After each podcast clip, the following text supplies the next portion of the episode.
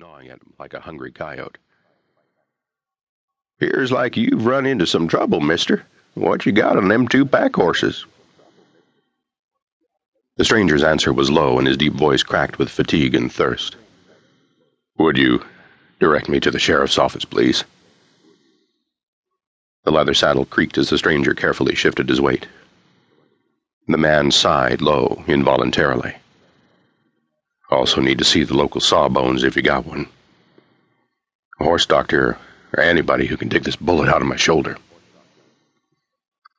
Shorty answered eagerly, his interest piqued. Happy to, partner. Sheriff's office is down at the crossroads. Turn left, next to the feed store. I don't know about no doctor, though.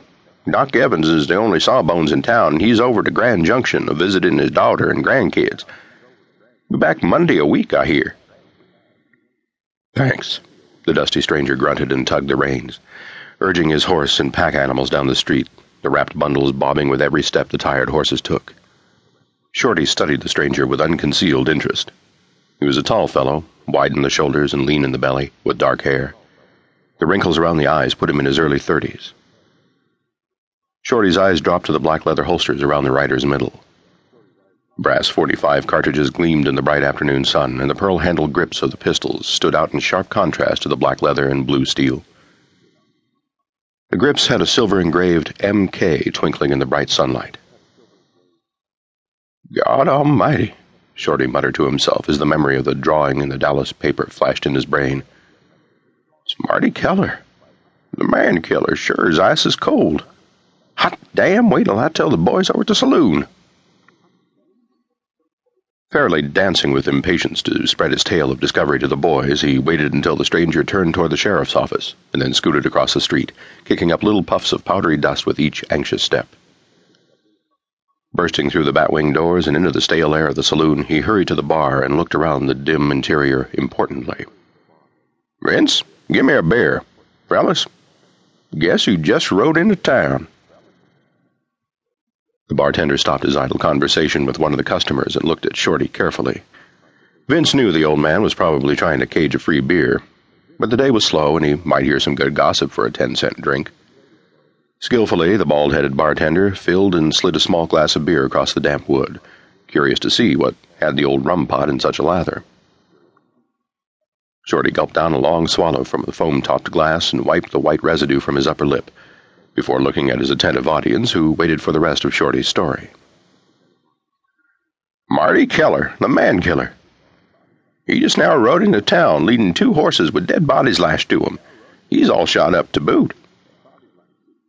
A burst of excited voices swept through the crowd of loafers, and several gathered around, throwing questions at the gratified center of their attention.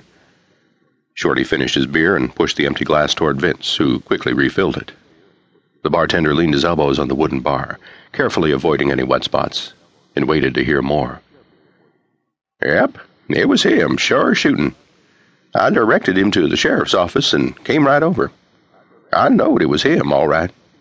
I seen them pearl handled six guns he wears, you know, the ones he got for catching the killers who sacked Bixley, Kansas. He had two fancy rifles and scabbards on his saddle. Yep, it was the man killer, all right. He finished the second glass of beer and looked over the men who crowded around him. Wounded he was, too. A bad one, I calculate. Asked for a doctor, he did. Come on, someone hollered above the din of conversation. Let's get over to the sheriff's office and see what's going on. His thirst satisfied and not anxious to lose his audience, Shorty led the way through the swinging doors, a bunch of the idle saloon patrons close on his heels. Vince smiled and took the opportunity to wipe the damp wood of the bar top. They'd be back, after satisfying their morbid curiosity, and thirstier than ever. Shorty marched at the head of his legion. He grinned at his good luck. He'd had two beers and hadn't paid for either, he smugly thought to himself.